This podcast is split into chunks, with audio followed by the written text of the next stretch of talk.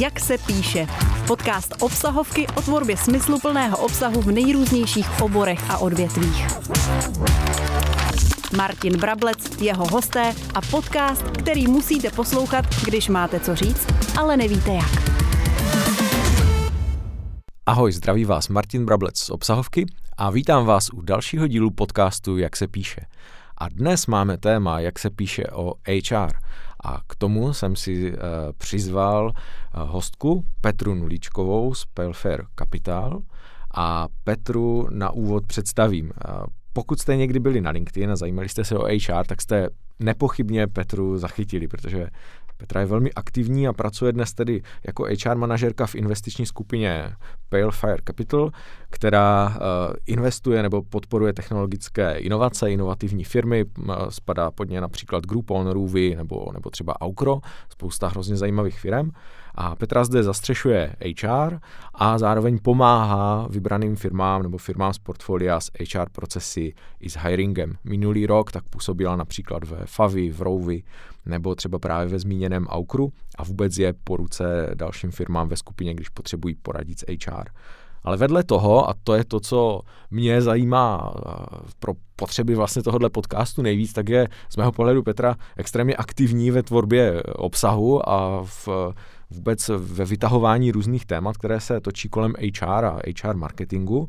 Je lektorkou a mentorkou ve skupině Holky z marketingu, Akademie SU HR, aktivně působí ve spoustě dalších HR komunit a její vizí je měnit k lepšímu obor HR a neustále podporovat sdílení a pomoc.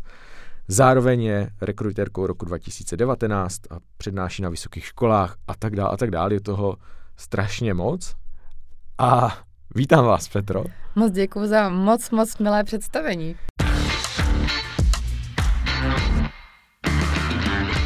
Mě by zajímalo, co jsem vynechal z tvorby obsahu. Já myslím, že asi nic, asi nic. Podcasty, konference, blog, sociální sítě.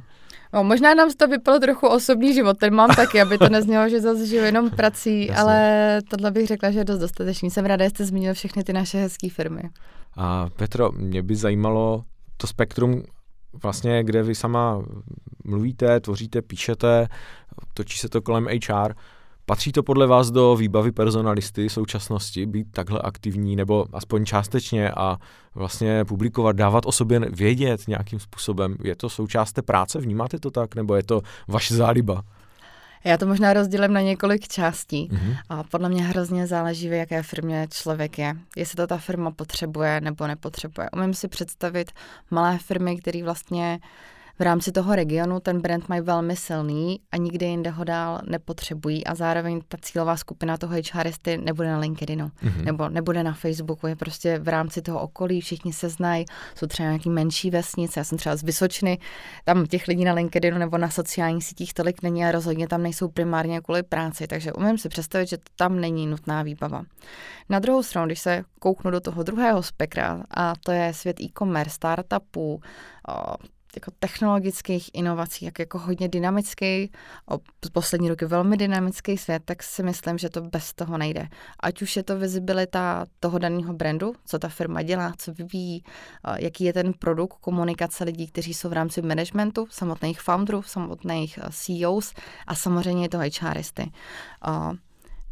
Pak je možná ta druhá část a to bylo to, jestli člověk má o sobě mluvit, být viditelný. Podle mě hodně tenká linka, takový jako self-promo, uh, někdy až možná moc na sílu, versus to budování osobního jako, brandu v podstatě. No přesně tak, osobního brandu, ale hmm. zaštítěného třeba tou firmou, nebo hmm. víc jako edukační formu, která mi třeba osobně bližší.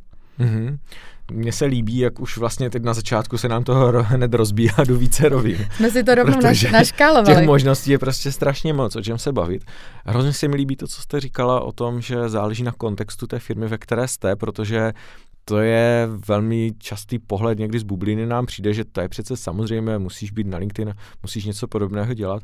My když třeba pracujeme s klientem prostě s továrnou z regionu, tak opravdu tam ta potřeba vlastně není, využívají se úplně jiné kanály, jiné, jiné formáty, ale přesně ta druhá rovina, že si tím ten personalista nebo personalistka vlastně vytváří nějakou svoji známost, taky si možná třídí myšlenky, taky díky tomu navazuje nové kontakty.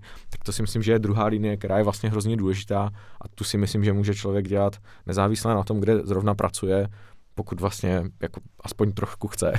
Přesně tak, přesně tak. A my máme jednu z firm Akont, což jsou teplná čerpadla na Milevsku, což je takový mm-hmm. protipol přesně těm technologickým firm, které jsme jmenovali na začátku. A tam je přesně vidět, že taky největší tahou nejsou jako krásné kariérní stránky a všude reklama, ale je to o tom, jak ta firma funguje interně, jaká je reputace, jak si ty lidi doporučují. Myslím si, že to je super prostředí na interní referál, na doporučování. Tím, že je tam poměrně velká část lidí ve výrobě, kteří nemají třeba přístup na nějaký intranet nebo nemají firmní e-maily, tak je velký prostor a nám to fungovalo, když jsem pracovala v Alze. Letáčky. Ať už to jsou letáčky, které máte na stole, když jdete na oběd, nebo letáčky na toaletách, tam je prostě nepřehlídnete. A často to vypadá jako často to jako velmi jednoduchá věc je někdy jako daleko funkční než obří reklama. A pak je možná ta další část a to je přesně ten brand toho HRisty. Jedna věc je, že já když se podívám na pracovní portály a vzpomenu si na rok 2016, když jsem nastupovala na stáž do HR, tak se nám hlásilo třeba 200-300 lidí na pozici za týden, za dva týdny. A to se mi dlouho nestalo. Mm-hmm. Teďka ten trh je jiný, nezaměstnanost je daleko nižší, a víc lidí se spíš obává měnit, je to nějaká inflace, ten trh je poměrně dynamický. A je to o tom, že ty lidi musíte zachytit i někdy jinde, než jenom na tom inzerentním portálu. Ať kdyby byl sebevětší, kdybyste tam dávali, já nevím, různý topování, reklamy, tak ne vždycky to musí být úplně funkční.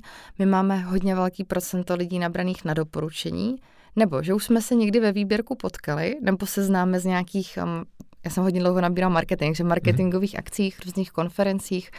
A pak, co já mám ráda, tak když pomenu LinkedIn jako portál, kde jsou prostě životopisy, nabídky a jdete tam primárně pro edukaci nebo pro pojení si nějaký networking a nebo že tam hledáte práci, buď já vás oslovím, nebo vy mhm. hledáte, tak já mám moc ráda facebookové skupiny. Mm. Ať už to jsou facebookové skupiny zaměřené vyloženě na hledání práce, a nebo to jsou skupiny, ať už jsou ty holky z marketingu nebo jsou HR, je spousta skupin na různé obory, které jsou komunitní. Není to o tom, že já jako HRista bych tam šla hajrovat, ale pokud ten daný obor mám jako ráda a nabírám ho dlouhodobě, tak si umím představit, že ta tvorba může být i tam jako sdílení zajímavých case studies nebo sdílení firmního obsahu. Vím, mm-hmm. že mhm. spousta agentur, a myslím si, že i vy, máte třeba hezký jako PDF, který tomu člověku můžou pomoct. A pak je to o tom, že já si na tu firmu vzpomenu, ne v kontextu hajrovali mě, viděl jsem všude inzeráty, ale viděl jsem ten obsah, to mě zaujalo a možná si na vás vzpomenou. Přesně, přesně tak, jsem moc rád, Petro, že to, že to říkáte. Je to vlastně celá ta práce předtím, než vůbec člověk začne zvažovat o tom, že by vůbec nějakou práci měnit chtěl. A my stejně vlastně potřebujeme, aby nás vnímal, aby nás měl nějak zařazené a aby ve chvíli, kdy ta situace třeba se trošičku změní, abychom mu v hlavě vyskočili jako potenciální zaměstnavatel, jako někdo, u koho by stálo za to třeba pracovat. A přesně k tomu skvěle slouží to, že je někde vidět, na čem ta firma dělá, jaký tam pracují lidi a jak se posouvají a co, co získali za inovativní prostě ocenění a já nevím co všechno. A přesně k tomu to slouží. Tak uh, jsem rád, že, že, že to potvrzujete i z té, i z té praxe zevnitř. Co bych tady možná doplnila, a, hmm. tak ono je to možná jako obou stran, že člověk někde pracuje a HRista je zaměstnanec, takže umím si představit situaci, kde někoho sledujete, o čem píše, jak píše, jak je nevím, kreativní, na čem nějakých projektech fungoval, že má dost referencí, doporučení. A je to třeba možný zdroj nějakých jako zakázek. Jo? Ať mm-hmm. už mhm. je to vidím, že jste měli ve firmě tohle školení, my něco plánujeme, nemáme třeba interní HR nebo nemáme žádného lektora, Jasně. nechcete si to tam jako vyzkoušet. A nebo je to o tom, že když HRista hledá práci, tak samozřejmě nám chodí nějaké nabídky pracovní a když ten člověk je víc aktivnější nebo sdílí v obsah, který s tou druhou stranou rezonuje, tak a, taky nemusíme na ten inzerentní portál a přijde nám nabídka do e-mailu. Takže to má samé výhody, samé, samé úžasné benefity. Ale kde na to vzít energii a čas? A potažmo, co by mě velmi zajímalo, já, když jsem byl v kontaktu s různými personalisty, tak řada z nich má v sobě vnitřní blok, že nechtějí prostě jít s tou kůží na trh, bojí se, že budou kritizovaní, že to, co říkají, bude brané jako příliš banální. Jak s tímhle bojovat? Já jsem s tím bojoval hodně na začátku a někdy s tím bojuju do posud A je to taková bilance mezi tím, jestli mám chuť komunikovat, být vidět, jestli mám tu energii se pak s někým domluvat v komentářích nebo interagovat ve zprávách. A myslím si, že na začátku je fajn si dát jako systém. Já jsem měla vyložit nějaký kalendář, nebo v Bufferu jsem to plánovala, což je plánovač na sociální sítě. A trochu jsem se donutila tím, že jsem si první příspěvky číslovala a každý týden jsem říkala, jeden vydám a když jsem si to číslo, jak se věděla, že jakmile vynechám jeden týden, tak mě to doběhne a budu muset, mm-hmm. uh, už to tam bude jako hodně naskládané na sobě. To mě na začátku hodně pomohlo udržet si nějaký tempo, zároveň mě to hodně pomáhalo číst si novinky z toho oboru. A tím, jak člověk četl a četl, tak ho to víc a víc, nebo mě to minimálně víc a víc bavilo. Tím jsem se dostávala k dalším informacím a pak už to bylo jako jednodušší. Na začátku je podle mě nejhorší taková ta první obava, tyjo, co když mi někdo napíše něco nesouhlasného, tak co mm-hmm. mám napsat? Nebo co když to napíšu tak zle, že to pochopí lidi úplně jinak. A samozřejmě sociální sítě, včetně těch pracovních, což bych ten LinkedIn třeba zařadila, nebo určitě zařadila, a tak jsou místem, kde si člověk dovolí v těch komentářích o něco víc. Jo? Je tam spousta lidí, k kterým člověk možná zlíží a oni mu napíšou něco ošklivého, má pocit, že se strapní.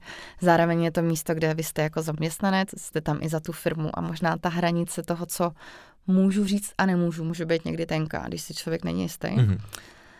Na druhou stranu, já doporučuji, že praxe dělá mistry a čím víc člověk píše, čím víc třeba čte těch interních informací nebo pak na HR spolupracuje s marketingem a s PRkem, tak si je daleko jistější v kramflecích, že to, co říká, je dobře, že to má tu třeba firmní tonalitu a zároveň pozná, co ty lidi kolem, kolem něho jako zajímá, jo? nebo najde si i nějaký témata, který mu jsou blízký mě dlouhodobě bavilo, nebo HR a data v HR a celkově vzdělávání. Takže já jsem se našla nějaký témata, který mě bavila a zároveň jsem si napsala témata, ke kterým se veřejně vyjadřovat nechci a toho mm-hmm. se držím do posud. Mm-hmm. A je za vás nějaký vhodnější kanál nebo formát pro to, s čím začít? Protože si umím představit, že někdo mm. nebude chtít třeba jako první věc jít na konferenci a mluvit. To chápu, to chápu. a jestli třeba LinkedIn právě pro tu rychlost odezvy a možnost uh, vlastně jít dál, protože za týden je vše zapomenuto říkala, že nejbezpečnější prostředí je ta firma, ve které člověk mm-hmm. pracuje. Nějaký menší interní workshop s kolegy na HR nebo s kolegy pro který nabírá, pro který pracuje jo, na HR, když to stáhnu, tak my jsme hodně školy, jak se nabírá nebo jak funguje náš interní systém a ty lidi tam byli kvůli tomu, že se to chtěli naučit a sami se většinou přihlásili, dají vám jako hezký feedback, znáte se s nimi a tam je přijde jako velmi bezpečný prostředí na nějaké odladění, pokud má člověk možnost tak. A my, když jsme měli interně PR, tak jsme měli nějaký jako tréninky před mm, konferencemi, mm. že než nás někam poslali, tak to s námi tak dlouho cvičili a dávali nám záludné otázky a zkoumali, jak budeme odpovídat a fakt nás jako vydrilovali, musím říct. Za to já jsem jako zpětně hrozně vděčná. A kdybych se koukla na to, jakou síť si zvolit nebo jaký kanál, mně se dobře píše, proto jsem si vybrala články, proto jsem mm-hmm. si mhm. vybrala pak uh, blog na webu moc mi nejde grafika, hodně jednoduchá, takže Instagram byla spíš až jako druhá volba a s tím, že jsem v jednom podcastu slyšela, že je fajn mít minimálně jako dva zdroje, kdyby ten jeden přestal fungovat. Mm-hmm. Jo, pak je tady spousta platform na videa, je tady TikTok vlastně, je tady YouTube, uh, umím si představit interní mailingy, uh, nebo klidně nějaký infografiky. Mně se hrozně mm-hmm. líbí infografiky, ale jak jsem říká, nejsem grafický mák. Jasně, takže najít si tu, hmm. uh, to, co vás tu platformu nebo tu no. formu, která baví toho člověka, aby... aby... Co je mu blízký. Hmm. Jo. Za mě na začátku, že mě třeba člověk má obavu, co tam napíše, nebo se není úplně jistý, tak vybrat si platformu, která mu bude vyhovovat v bezpečném prostředí a ten typ obsahu, který mu sedí, je vlastně ta nejjednodušší cesta. Mm-hmm. Takže začít třeba tou interkou, mm. nebo Přesně začít tou tak. interní práci ve firmě, sdílet know-how tam a vlastně na tom si to zkoušet a pak s tím jít ven. Hmm. A nebo pak, jak jsme zmiňovali ty komunity. Je spousta komunit, ano. kde se dá přihlásit jako lektor. Hmm. A jsou samozřejmě veřejné školení pro hodně lidí a někomu víc bude sedět online prostředí, někomu offline a vybere si. Důležitý se, ono se to řekne jednoduše, nebát se a jít to vyzkoušet. A možná je fajn najít si někoho, kdo člověka jako fakt podpoří, dá mu tu zpětnou Jasně. vazbu, mm-hmm. nacvičí si to s ním. Mm-hmm, super, to zní, to zní jako dobrý plán, jak, jak začít, jak se do toho pustit. A já bych se teď zeptal ještě obecně na HR, možná HR marketing. Představím si hypotetickou situaci, že v rámci skupiny přijdete do nějaké firmy, kde už nějaké HR funguje a teď, když se zaměřím na obsah HR marketingu nebo to, co vlastně má ta značka dávat o sobě navenek jakožto o potenciálním zaměstnavateli, co jsou za vás ty klíčové věci, které byste těm lidem řekla, tohle si ohlídejte, tohle prostě musíte mít dobře, bez toho to nebude fungovat. Mě toho teďka napadá hrozně, hrozně moc. A zkusím to vzít nějak postupně a možná z té nejčerstvější zkušenosti, kde já jsem plus minus od září 22 v Aukru a když přeskočím vyloženě ty core HR věci, tak jedna část byla komunikace s kandidáty, kterých je poměrně dost. Když si to člověk představí, jako že jsou vaši zákazníci, je to nějaká služba, když by vás měli hodnotit, tak je to format komunikace, jestli voláte nebo píšete. Mm-hmm jak máte napsaný ty e-mailové šablony. Jestli tykáte, vykáte, jestli jste víc formální, neformální, jestli to vlastně ladí s tím zbytkem toho firmního marketingu. Jestli je firma hodně formální a jste velmi familiární kandidátům, tak tam může vzniknout nějaká disonance. Takže přepisovali jsme šablony, dávali mm-hmm. jsme tam obrázky, a postupně jsme ladili jako zaběhu, některý slovíčka jsme pak vyměňovali nebo jsme si nechávali dát feedback. Pak další věc byly podklady pro kandidáty a zase je to teda směrem k tomu zákazníkovi, aby měl však všechny podklady. Takže jsme si nechali od grafika vytvořit prezentaci, která má nějakých 30 stránek. Máme různé mutace té samé uh, prezentace. Je to o Aukru, jsou tam čísla, je tam představení týmu, plány na, vlastně na ten nadcházející rok. A každý oddělení, máme teda zatím tři z pěti, a jsme na dobré cestě tak pak máme více rozepsání, co se na tom konkrétním oddělení děje, kdo je ten šéf nahoře. A to už je teda zpracovaný jako za, za pomoci lidí na marketingu. Mm-hmm. Obsah jsme si dávali my, mm-hmm. a protože za mě ten HRista má jako přímou zkušenost, co se mu hlásí za lidi, na co slyšej, na co se do kolečka ptají a může jim to vlastně říct hned a zase zbudit už Jedna věc je zájem u té druhé strany a druhá věc je jako fakt dobrý pocit. Já jsem to moc nezažila ve firmách, že by měla třeba hodně dobře zpracovaný ty podklady při tom prvním kontaktu. Mm-hmm. Pak, když půjdu dál v rámci toho mm-hmm. procesu, tak jedna věc, a podle mě hodně opomíjená, jsou nabídkové dopisy. Zpravidla mm-hmm. vám to přijde do e-mailu, je to jenom nějaký krátký odstavec, nebo je to při lepším Word, trošku formátovaný, ale viděla jsem i firmy, které mají jako třeba prezentace na začátku video od šéfa, jo, a můžu to mít předtočený, dá se to podle mě hezky škálovat. A samozřejmě to nejde dělat, když nabíráte třeba 200 mm. uh, nebo 100 lidí.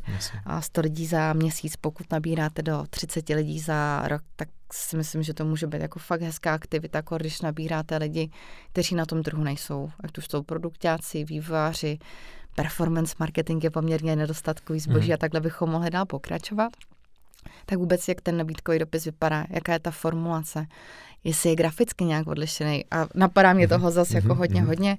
Pak to může být vůbec v forma těch vstupních dokumentů, že vám to někdo pošle, my jsme měli třeba v Alze, to bylo moc hezké, když jsme měli projekt, který se jmenoval Edit Value, což bylo hodně o marketingu. A bylo to třeba vůči zamítnutým kandidátům, že jsme měli Jasně. pro ně napsanou webovou stránku a tam si mohli všechno postavit a bylo to v barvičkách, fakt hezký to bylo. No a pak máme samozřejmě takovou celou oblast uh, sociálních sítí, který by podle mě marketing s HRem měli sdílet uh, a jako dělit se o ten prostor. Aha.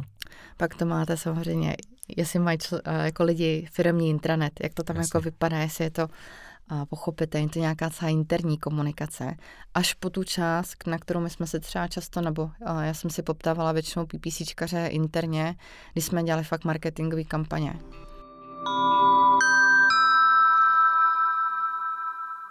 Mm-hmm. Se, mně se, Petro, strašně líbí, že jste začala od toho konce v podstatě. Od toho, co už v té firmě je, nebo co je nejblíž tomu, že toho člověka už v té firmě mám.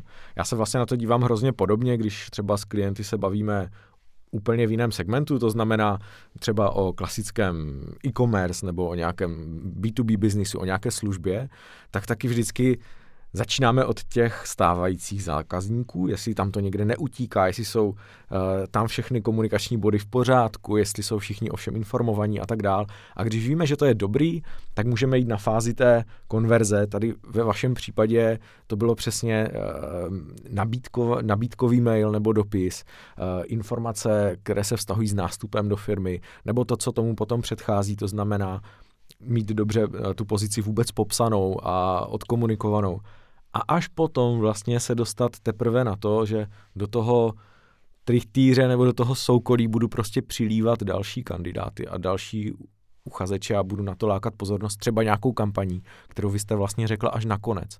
Protože já mám třeba fakt z praxe tu zkušenost opačnou, že vlastně ta úplně běžná představa je, jdeme teda tady nějak jako začínat budovat uh, employer brand nebo začínáme uh, tvořit nějakou kariérní komunikaci, tak jakou kampaň uděláme. A to si myslím, že není správně, pokud nemám udělaný dobře ten vnitřek nebo ho aspoň ověřený, že to z druhé strany nevylívám. Za mě je hodně důležité začít interně, vůbec mm. si mhm. říct, jaký jsme, jaký, ne, jaký nejsme. Je hodně nebezpečný, a myslím si, že se nám to párkrát stalo, že pak lidi interně říkali, hele, my na sociálních sítích vypadáme trošku jinak, než to tady jako v reálu je. Je tam Nebo když jsme mhm. nabírali a na tom hiringu to člověk pozná velmi rychle, protože když vám lidi končí ve zkušební době, že to není úplně fit, tak vy víte, že ten inzerát nebyl jako loživej, ale možná to jinak vyznělo a možná je mhm. fajn to upravit. A možná je dobré, když to nepíše pak ten HRista, dáte to osmi lidem na tom oddělení, který tu pozici dělají a oni vám to poškrtají. A zároveň já si myslím, že na HR se často věnujeme tomu náboru, který je prostě stěžení, když nemáte ve firmě ty vhodní lidi, tak ta strategie se sama neodpracuje, ty cíle se úplně neplní. A zároveň je to ale i o tom pracovat s těma lidma interně, aby to nebylo jenom na jednu stranu. A je někdy ten balans je prostě těžký. Mm-hmm.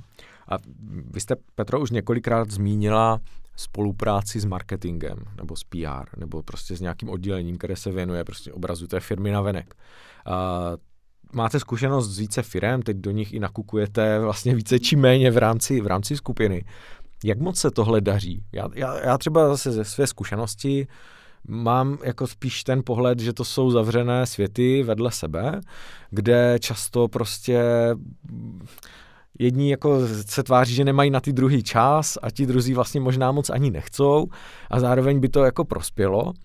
Z mého pohledu to je vlastně úplně stejné jako marketing a obchod, když prodávám něco na venek. Tady mám marketing a HR, tady jenom neprodávám zboží zákazníkovi, ale uh, snažím se prostě přitáhnout ty správné lidi. Ale pořád vlastně by to propojení mělo nějak fungovat. To je taková hodně těžká otázka. Já možná popíšu svoji zkušenost mm-hmm. a jako velmi pozitivní, velmi, nebo ne až tak negativní, ale negativní. Je to vždycky o tom, jak tomu jdete naproti. Jo. Za mě HR musí umět dát to dobrý zadání, ten dobrý jako brief, co chce a to není chci kampaň, aby se nám přihlásilo 100 lidí, je to hodně o nějaký definici té cílové skupiny, kterou my většinou víme, mm-hmm. a nebo pokud máme nějaký náborový systém nebo interní data, tak tam tu cílovou skupinu máte. A buď víte, že potřebujete nějaký typ lidí, tak vy víte, jak, jak se liší, kde asi jako jsou, nebo tam už vám ten market nějak poradí. On vám může poradit s tím, jak to zacílit, jak to nastavit a na jaký kanály, na jaký skupiny. Změří vám to, vyhodnotí, ale za HR podle mě musíte vědět, koho hledáte a plus minus třeba jako demograficky jo, a, a tak dál a tak dál. A tohle, když tam jako není, tak, tak se podle mě ta spolupráce úplně jako nepohne. A zároveň je to ve nějakém jako pochopení, možná nahlídnutí pod pokličku dál. My, když jsme často spolupracovali s marketingem, a byla výhoda, že jsme teda často nabírali, takže oni viděli celý ten proces, co jsou ty dílčí kroky a zároveň tím, že to věděli, tak přesně dokázali říct, možná máme úzký místo tady, pojďme se tam podívat, ale už tam nešli třeba až tak do detailů, řekne nám, co máme hledat, nebo nám poskytli data, ale bylo pak na nás, co my víme o těch kandidátech, kde nám třeba jako končí, nebo kde nám to nedopadá, nebo kde je takový přesně to úzký místo. Mm-hmm. No, já si PPCčkovou kampaň naklikat neumím, ale dokážu si definovat, na koho by to mělo jít, nebo jaký firmy nabírají podobní lidi, mm-hmm. nebo na jakých sítích nebo platformách asi ten člověk spíš bude. A zároveň tam vám může ten, pokud nabíráte marketing, a, tak se jich vlastně stačí zeptat, když to zjednoduším, kam chodí oni. Mm-hmm. Mně, mně to totiž jako přijde vlastně zvláštní na jednu stranu, že je očekávání a ambice, aby člověk, který se věnuje lidem, personalistice, má na starost prostě spoustu různých agent, které jsou od úplné administrativy a, legislativy až po eh, rozvoj lidí, třeba dejme tomu, a velmi jako uh, úplně jako opačné spektrum toho, č, čemu se má věnovat, tak vlastně chtít po tom člověku, aby zároveň byl prodejce té dané pozice, aby jí dokázal vlastně ukázat tak, aby uh, byla něčím výjimečná, lákavá, aby zároveň jako to trefovalo přesně to, co má trefovat, že vlastně se přidává kompetence, kterou ten člověk jako přirozeně vůbec mít nemusí. A teď jestli je správný to očekávání, aby to ten personalista vlastně uměl a zvládal. Já trochu tajně doufám, že ano. A ono by pak zní, že máme, já tomu říkám, být takový jako švýcarský nožík, mm-hmm. vždycky vytáhnout to, to, co člověk potřebuje. Pokud dlouhodobě nabírám nějaký obor, tak za mě velký předpoklad toho, že budete v náboru a v celkově v tom odvětví jako úspěšný HRista je to, že tomu oboru rozumíte. Že když mhm. pokud nabíráte marketing, já jsem se půjčím, že toho nabírám vlastně od nějakého 2.16, tak vím, co je konverzní poměr, vím, jaký jsou atribuční model a je to mm-hmm. o tom, že se stanete trochu parka, parťákem vlastně té druhé strany a přirozeně se vlastně dostanete do těch komunit, když tam nejste aktivní, tak se sledujete, o čem se jako baví ty lidi, nebo vysíláte na konference vlastně interní lidi a tak dál. Za mě je to jako nutný předpoklad k tomu, hajrovat ty top talenty, jít jim jako naproti. Na druhou stranu, jak jste zmínil, je to někdy těžké, když máte třeba velkou škálu pozic. Od provozu přes IT, přes marketing, až třeba pro, přes produkt, až na finance, jít jako do každého oboru velmi do detailu. A tam si myslím, že přesně je ta spolupráce především toho hiring manažera, který by měl popsat, koho hledám v nějakém job descriptionu, jako jim fakt jako briefu, koho hledám. HRista ví, jestli nehledáme bajného jednorožce, takže mm. dokáže skorigovat, jestli to je adekvátní požadavek, jestli kolik těch lidí plus minus je jestli jsou v té lokalitě, jestli mají takové požadavky, jestli mají takové očekávání, napíše inzerát, my pak inzerát většinou posíláme manažerovi, on nám ho zkontroluje, jestli to jako pro něho zní lákavě, protože on je ten, který ví, že hele, já kdybych šel pracovat na tuhle pozici a jsem z toho oboru, tak pro mě bude nejlákavější třeba to množství dat, nebo že ten datový sklad neexistuje, já ho můžu postavit. A to jsou věci, které já za HR nevím. Já mám možná příklad, a když byste se zeptali lidí, kteří jsou řidiči, tak vás napadne, že budou mít auto, že budou parkovat a nějak to vypadá. Spíš se zaměříte na další benefity. Ale benefit pro ně může být i to, že to auto neparkuje venku, ale parkuje v garáži, takže ráno v něm není zima, nemusí ho škrabat. Hmm. Nebo je to o tom, že to auto jim zůstává jenom jim a střídají ho s jedním člověkem, který ho znají. A to jsou věci, které jako ví ten člověk, který tu pozici dělá, ale mě nenapadnou, protože jsem prostě od ní hrozně daleko. Mm-hmm. Jo, jo, to je super příklad.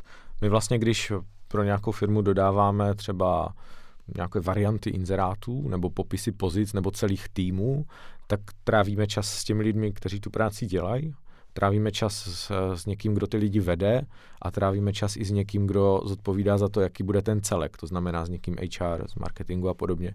A až vlastně propojením těch světů se dá najít ta ideální větev, která vlastně je nosná, zajímavá pro toho člověka, plní ty firemní cíle a zároveň prostě vypichuje ty správné silné stránky, které toho člověka dokážou prostě zachytit v tu správnou chvíli. Jo, zároveň uh, se jako úplně běžně stane, že to člověk nějak napíše a ten inzerát neláká třeba ten správný typ lidí, který jste jako chtěl, tak ho musíte jít přepsat. Mm-hmm. Nebo se vám stane, že jste fakt pišnej na to, jak jste to napsal a je to třeba moc dlouhý a ten, pak zjistíte podledat, že ten kandidát to nedočte. Nebo že tam není sekce benefity, ale je to cílová skupina, která scrolluje přímo na ní, což dokážete zjistit pak pomocí třeba Hotjaru nebo mhm. Smartlooku. Mm-hmm. My jsme si většinou dělali dashboardy nad kariérníma stránkama, nebo minimálně skoro na všech inzerentních portálech. Pak máte data, kolik, kolik lidí se podívalo, víte, kolik lidí se přihlásilo a dokážete si říct plus minus nějaký konverzní poměr, kde my jsme se pak zaměřovali přesně na inzeráty, které nám jako nefungovaly. A občas to bylo přesně o tom, že ten inzerát byl jako krásně napsaný, mm-hmm. ale ta cílová skupina potřebovala úplně jinou třeba tonalitu. Nebo já tomu říkám trojkombo, takový to nabízíme, požadujeme, očekáváme, nebo o, tak nějak. A prostě jsou pozice, eh, kde ta cílová skupina pro ně je to jako velmi přehledný, i když to, mm. jako, to není sexy inzerát. Jo, ano, ale, ta ale je funkční. Skup... Je, ale je, je funkční, funkční jo. jo. Je funkční. Jo, jo. Na to se díváme úplně stejně. Jo. To je prostě to někdy je člověk v okouzlení toho, co se dá všechno udělat, ale je to napnuté jenom špatným směrem, to úsilí, ale dá se to využít úplně, úplně Mě tady, a, zde já trošku seknu, mě napadl ještě jeden inzerát a Byly dva, dva, tři, který si pamatuju a to byly inzeráty, který měl jako velmi netradiční název. Už to byla hledačka perel, myslím, mm, že byl jeden a tak dál. A byly to inzeráty, které byly jako něčem jako fakt zvláštní, takový až svým způsobem jako hezky jako ujetý mm-hmm. a jako sdíleli se. To byl prostě mm-hmm. jako mhm. clickbait virální, mm. kde podle mě tím jako hodně se sdíleli, tak se přesně dostali k těm a přeposílali si je lidi a komentovali to. A bylo to tak jako fakt netradiční, tak se to dostalo k těm lidem, který vy jste chtěli. Když, a ten konverzní poměr nemusel být super, ale tím, že se to dostal, ten zásah byl velký, tak byla větší šance, že se vám zase přihlásí někdo, koho to fakt zaujme. Mm, jasně, jo, jo, určitě, určitě bych ještě doplnil, že taky záleží, kdo to říká. Přesně tak. Že ten kontext toho, když, já nevím, by Alza řekla, že hledá někoho, hledače perel na pozici, tak ten zásah bude obrovský pravděpodobně. Yes, a teďka se nechci plíst, já mám pocit, že to buď napsala nějaká banka tehdy, aha, aha. poměrně nějaká banka nebo nějaký jako větší hráč, že, že to nebyla úplně malá firma, že hmm. oni se poměrně jako odvázali a podle mě je to tak 6 let na spa, 5-6 let na zpátek a pamatuju si to dodnes. Tak pokud to někdo ještě dohledáte, tak nám to tak pošlete napište. do komentářů. To bych se docela rád podíval.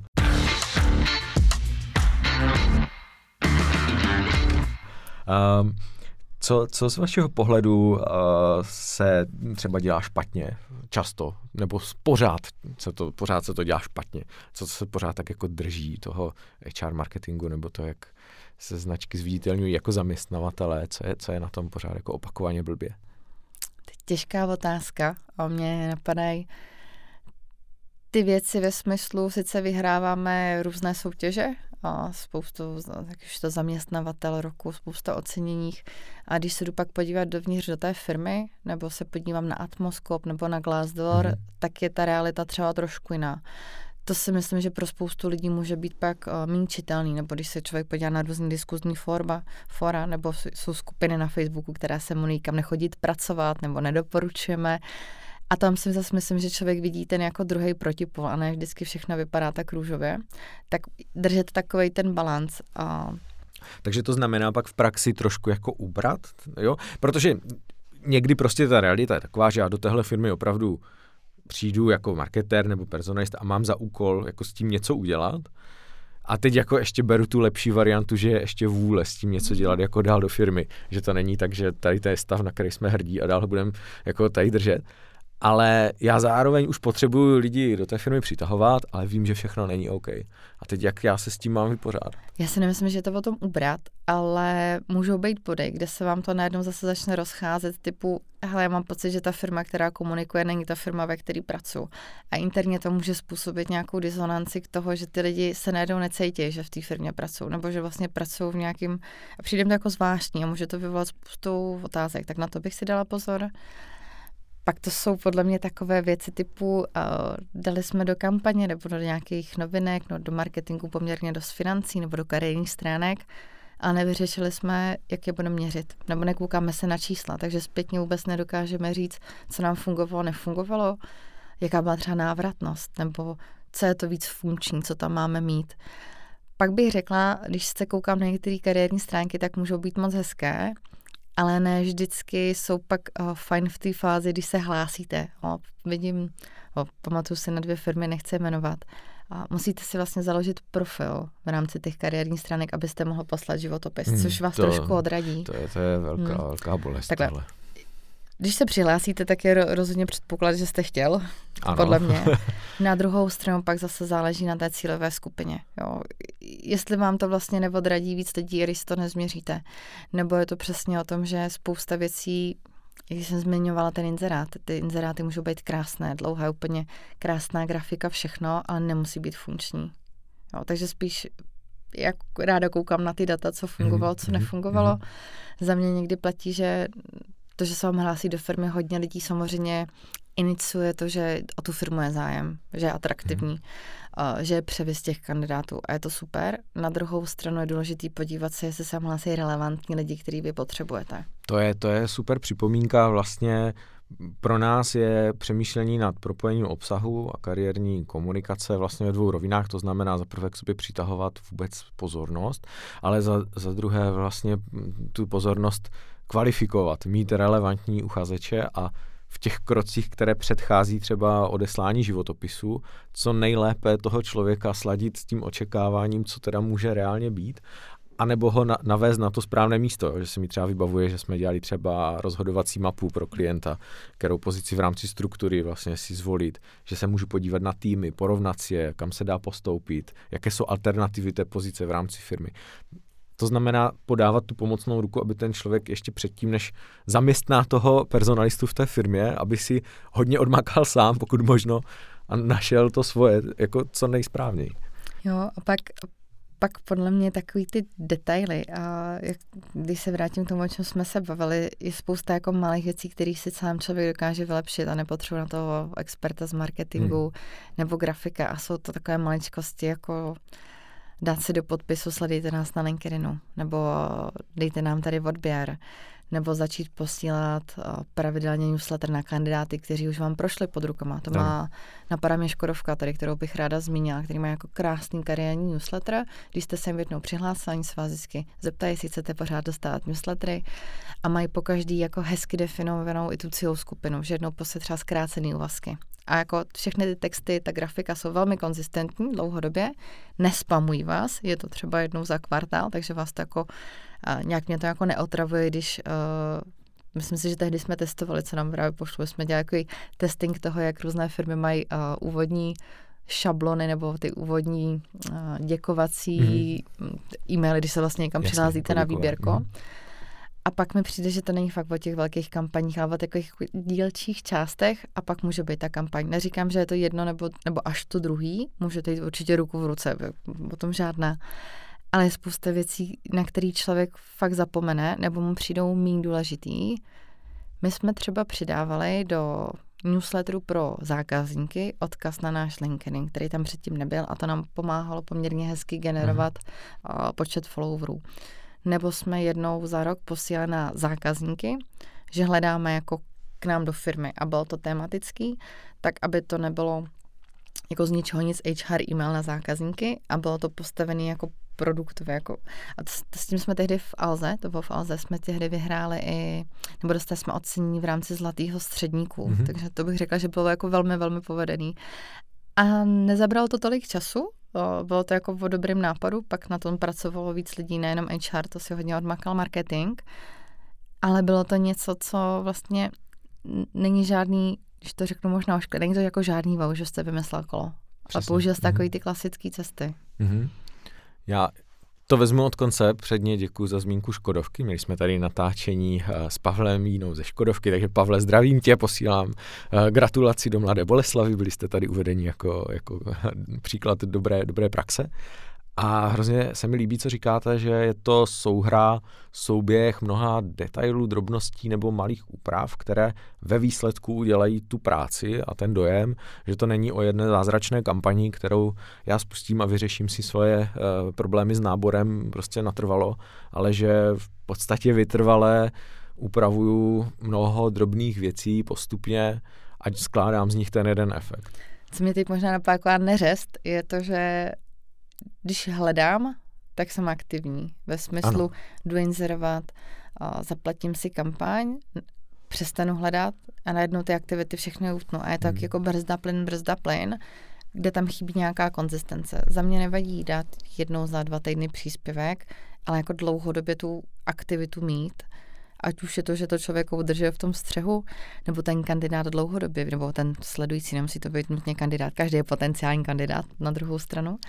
A že prostě ví, co se v té firmě děje, i když se mhm. nenabírá, protože ten stav asi nebude konečný. Jo, I kdyby se ve firmě třeba škrtalo nebo propouštělo, vždycky tam jsou nějaká témata, která se dají komunikovat, než tu komunikaci dejme tomu na čtvrt roku utnout. Přesně tak. Já pořád jako potenciální uchazeč musím vědět, co jsou zač, jestli se tam dá pracovat a jak, jak by to mohlo vlastně se mnou někdy v budoucnu třeba hrát nějakou, nějakou roli. Takže s tím maximálně souhlasím. Uh, možná, možná mě opravíte, ale z mého pohledu je pro tuto průběžnou práci potřeba zapojení lidí ve firmě, dalších dalších zaměstnanců, kteří už tam jsou, už na něčem pracují, dají se Eh, ukazovat jejich příběhy, dají se vytahovat jako mluvící hlavy prostě do článku, do videí, na sociální sítě, kamkoliv. Eh, pokud s tím souhlasíte, je to, eh, jako, jak se vám daří tyhle lidi třeba zapojovat, aktivovat nebo přesvědčovat, že to má smysl, nebo aby, aby, aby to udělali, protože tam někdy ta bariéra je taky jako veliká, toho ostychu a Za mě to není úplně nutnost, mm-hmm. ale rozhodně vám to hodně pomůže. A pokud to netáhne ten člověk z PR sám a druhý mu přispívají, nebo máte ambasadorský program a pravidelně dáváte firmní příspěvky na různé sociální sítě, je to v nějaké kooperaci třeba s nějakou firmní strategií, že vám někdo ten příspěvek klidně napíše, vy se ho trošku upravíte, nebo se vám podaří natchnout lidi, aby ty firmní příspěvky sdíleli dál, jako chlubili se tím ve svých řadách, tak rozhodně ten záběr bude daleko širší a oslovíte větší spektrum lidí. Ale je to zase o tom vytipovat si interně lidi, kteří chtějí, mají, mají to nadšení, nebo víte, že to jsou ty jako top talenti, který chcete ukázat ven, pochválit. Já zase na druhou stranu doby nechtěla mhm. být pochválený uh, na tom firmním profilu, že se mu něco povedlo, nebo že jste získali ocení, nebo že jste odvedl s dalšíma kolegama super projekt, který měl takový a takový výsledky.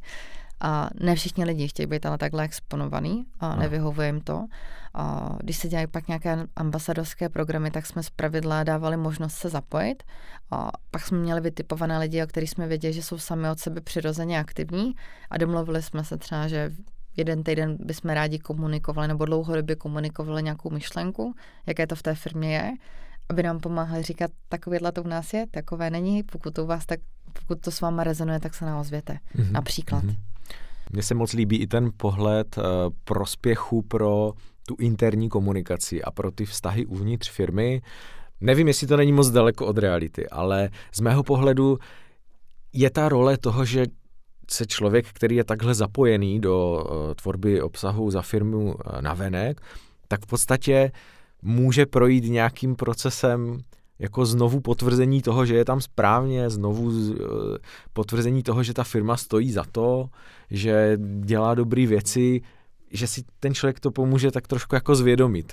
Protože vlastně zjistí, že z té operativy trošku jako může vykročit, podívat se na to z nadhledu a aha, to je fakt hezký, že tohle děláme, že jsme takhle dělali třeba rozhovor, rozhovor s šéfem test centra ve vývoji softwaru a vlastně najednou je jako vidět, že dělají něco, co je unikátní třeba v Evropě, ale v té denní operativě, kdy ten člověk pořád v tom běží, tak vlastně si už to ani ne, ne, neví a už vlastně si myslí, že to je normální a... Se zvykne.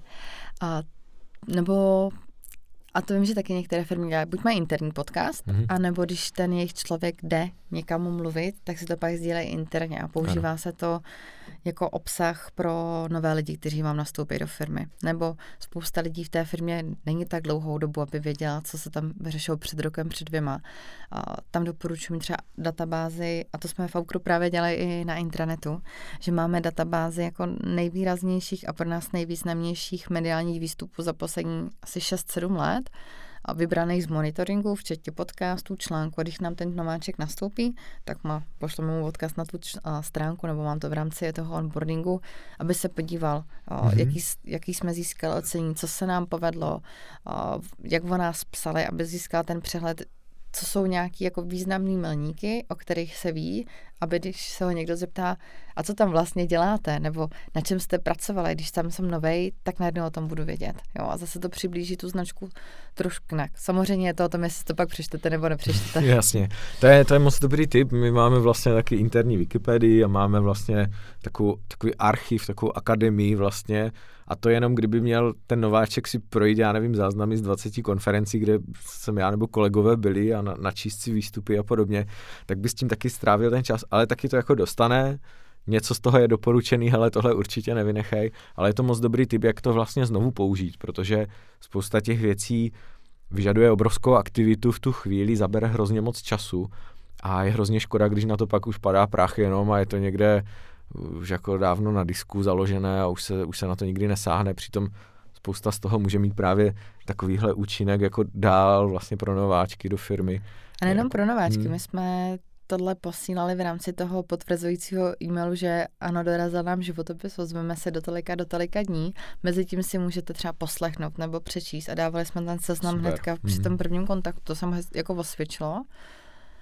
A co mě in, jako mě třeba extrémně pomáhalo poslouchat si různé přednášky s lidmi, kteří v té firmě pracují, nebo s firmama, se kterými spolupracuju, tak číst si jejich pr výstupy, podcasty, dívat se na to, co ta firma dělá a tím, že pak hajrujete a nabíráte pro 4-5 firm, tak máte v hlavě plus minus rozsetních. Máte jako feeling, jak ta firma mluví, jaký jsou, co říkali, pamatujete si čísla, pak mám notice, kam si to píšu a mě to pak pomohlo se na ně jako naladit a zároveň, když pak člověk představuje tu firmu, ve které jako reálně nepracuje. Je to něco, kdybyste třeba pracoval v personální agentuře, což je zase trošku jiná práce, než být interní HR, tak vám to jako hrozně pomůže mluvit stejným jazykem nebo se naladit. A pak vnímáte, že každá firma má prostě uh, jako jiný tón té komunikace, někdy je to víc direktivní, víc takový jako výrazný slova, víc to zabarvení, někdy je to víc jako diplomatický a tak dále, tak dále. Mm-hmm. To mě mhm. třeba hrozně baví.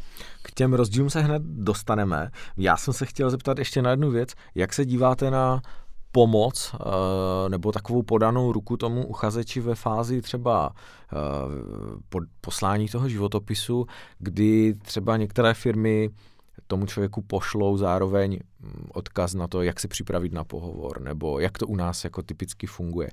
Je to za vás vlastně žádoucí nebo ne? Já jsem se setkal i s názorem, že ne, že prostě nechceme někoho, kdo potřebuje říct, jak se připravit na pohovor, versus to, že no ale naší snahou je mít co nejrelevantnějšího člověka na té pozici, takže ho potřebujeme jako připravit, jo? nebo aby i on si sladil to očekávání.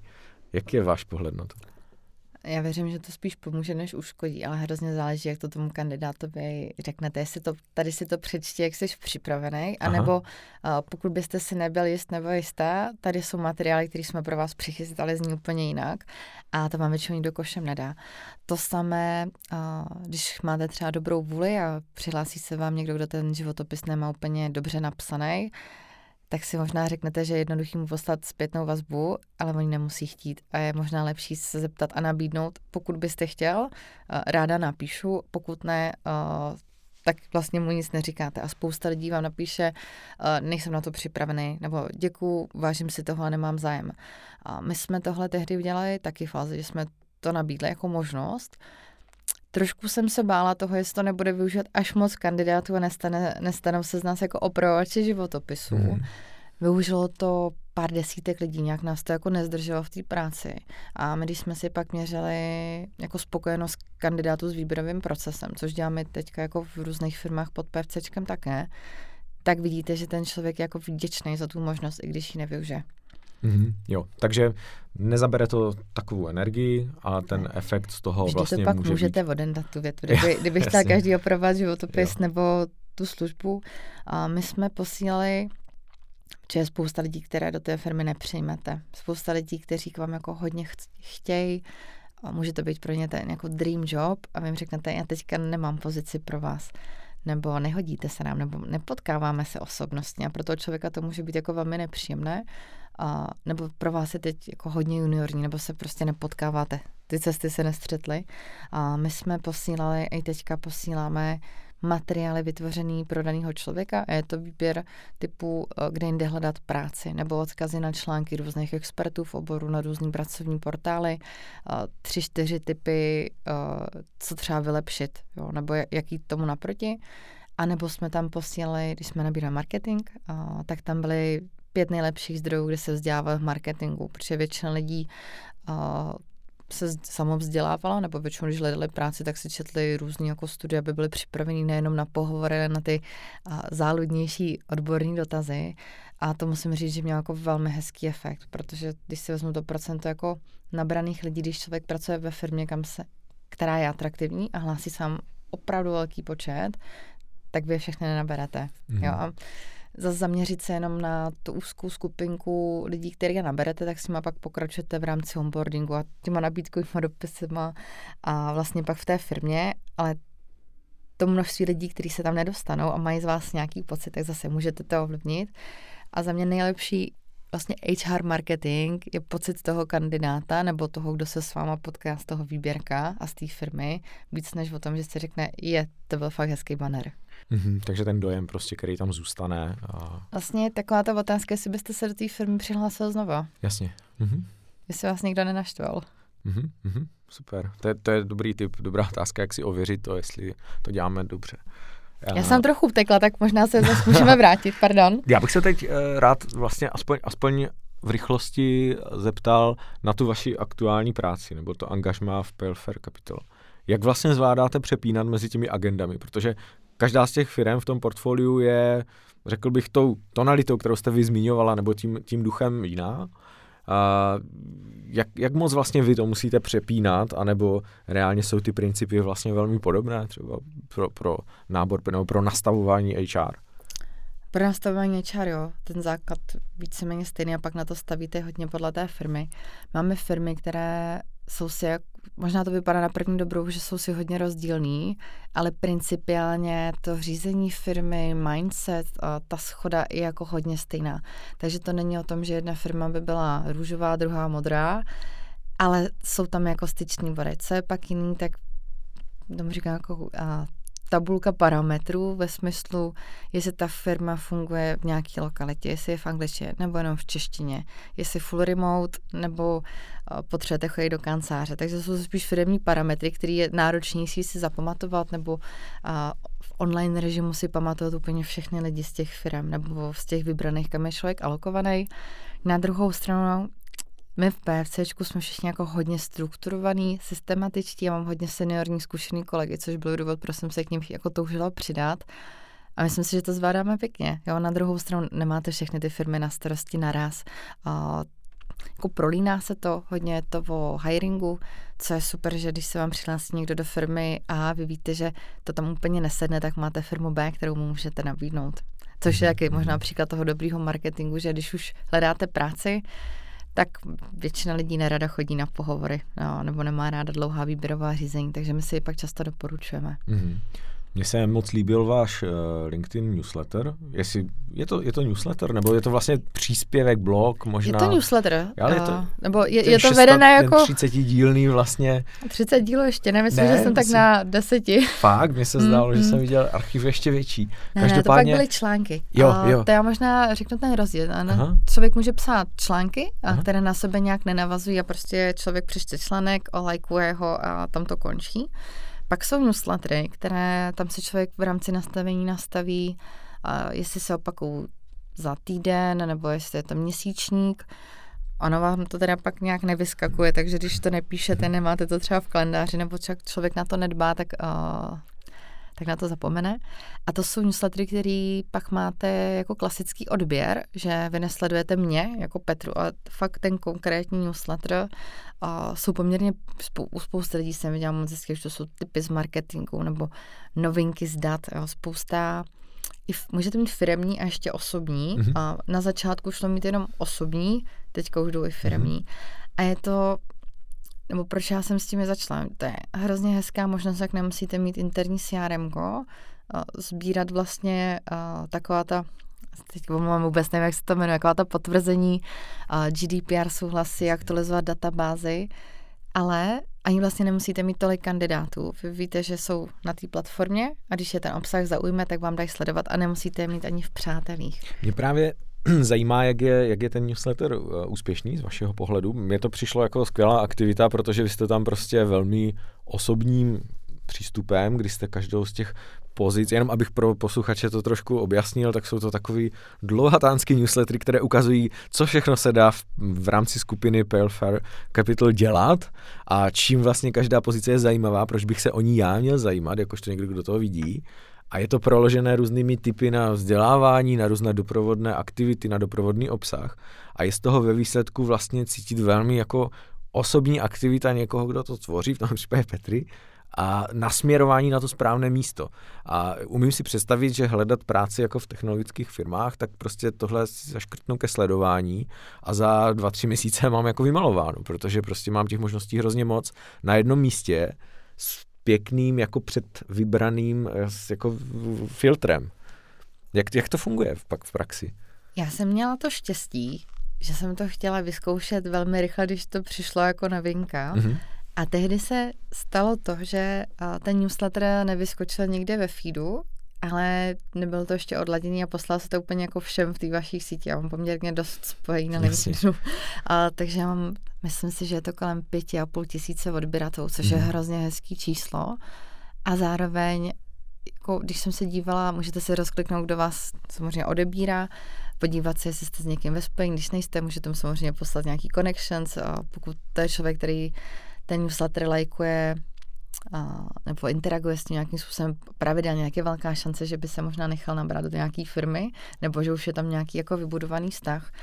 A zároveň my máme firmy, které jsou jako hodně úspěšný, nebo objevují se v různých žebříčích, už, už je to Fast 50, nebo mezi tisícovku jako úspěšných jako startupů ve světě, ale tady nich moc lidí neví. Nebo nemají ten velký jako vyhlasný mm-hmm. brand, takže nejdete, nebo nemají často ani kariérní stránky. A je to zase hezká možnost si v rámci jednoho dílu představit, popsat třeba máme jednu firmu, kterou mám moc ráda, a to je e-Trinity a jsou čtyři sasové biznesy.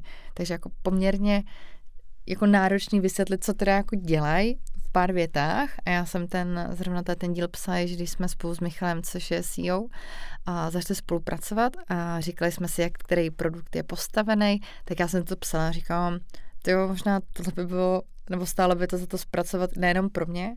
A já ten článek používám i pro kandidáty, když mm-hmm. se bavíme o té firmě, já oslovu napřímo, tak jim posím odkaz na ten článek, aby si přečetli víc do detailu. A zase nemusíme si 30 minut spolu volat, může si to v klidu přečíst a říct mi, je to pro mě, není to pro mě.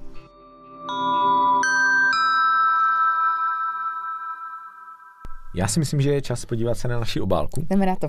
Máme tady nějaký úkol, nevíme, nevíme co, v něm, co v něm je, takže já ho teď rozbalím, zkusíme si to tady přečíst. Dlouhý úkol. Takže máme tady úkol. Dva roky covidových omezení nás naučili leco přesunout do online prostředí. Porady, jednání, workshopy, ale i třeba taky nábor.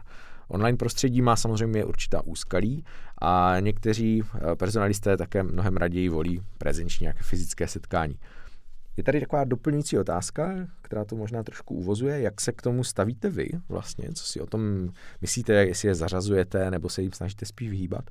A zajímalo by nás tady v rámci toho úkolu, jestli se nějak liší nebo jak by byly připraveny instrukce pro uchazeče pro online pohovor, jak vlastně toho člověka na to připravit a jak vlastně to zakomponovat do té personální komunikace, že vlastně celý ten nábor může proběhnout vlastně virtuálně a možná se ani nikdy jako fyzicky nepotkáme.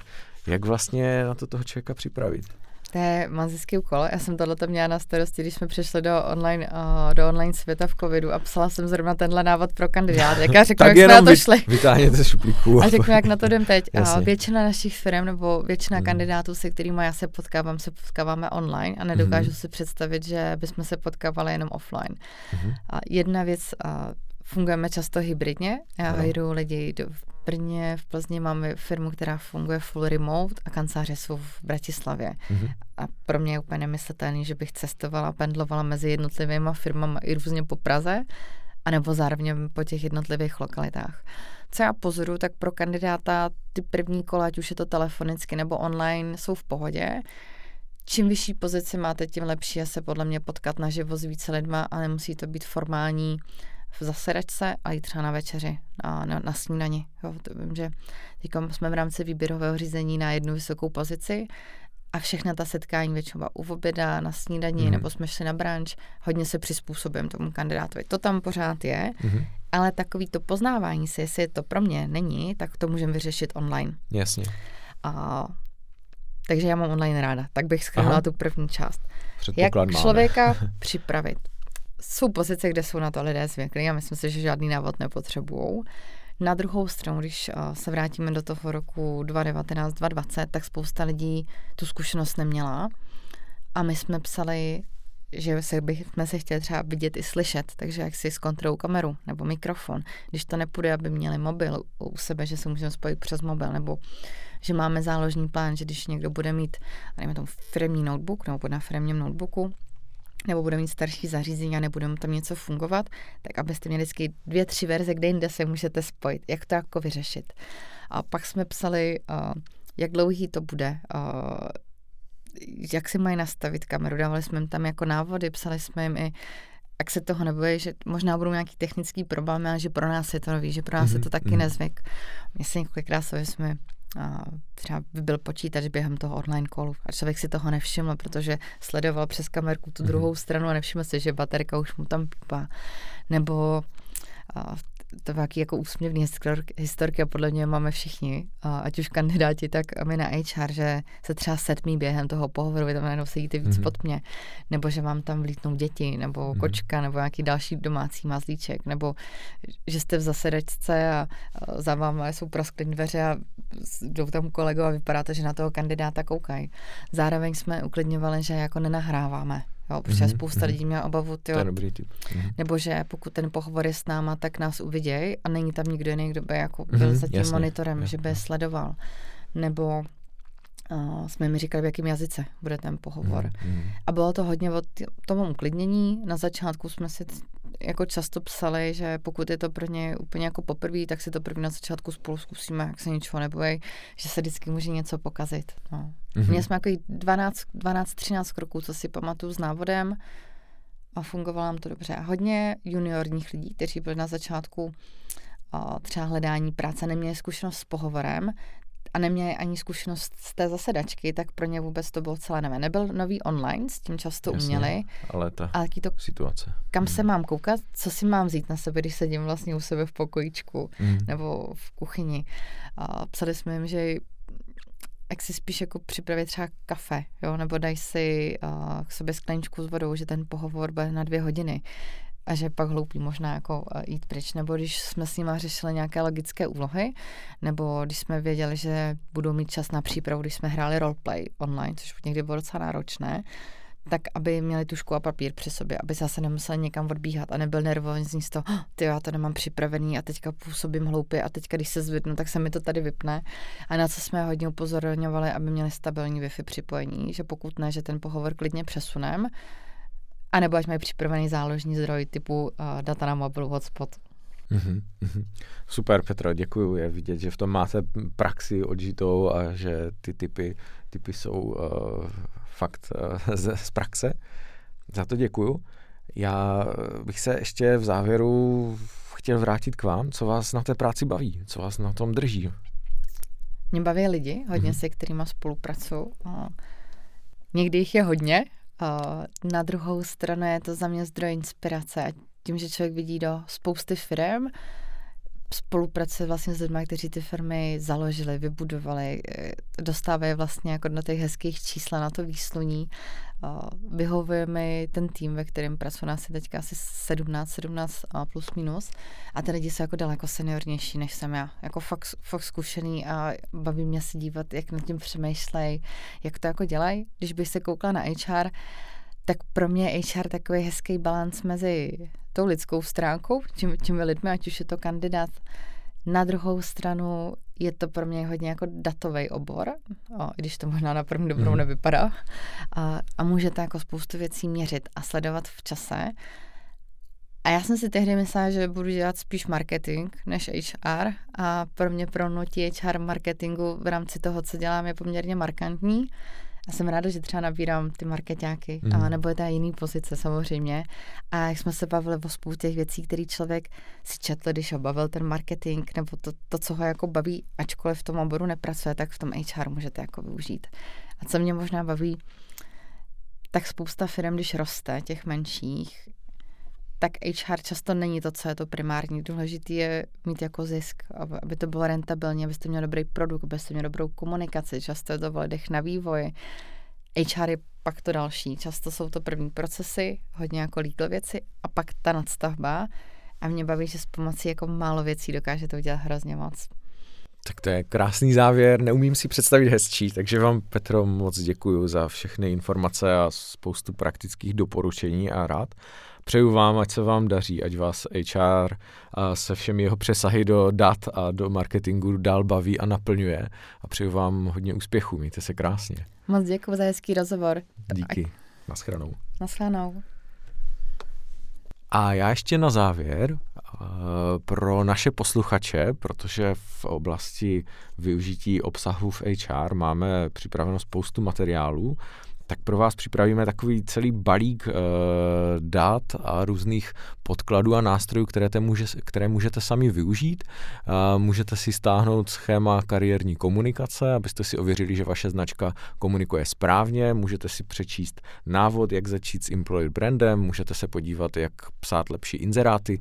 Takže to všechno najdete v odkazu pod popisem epizody a budu se těšit zase příště. Ciao.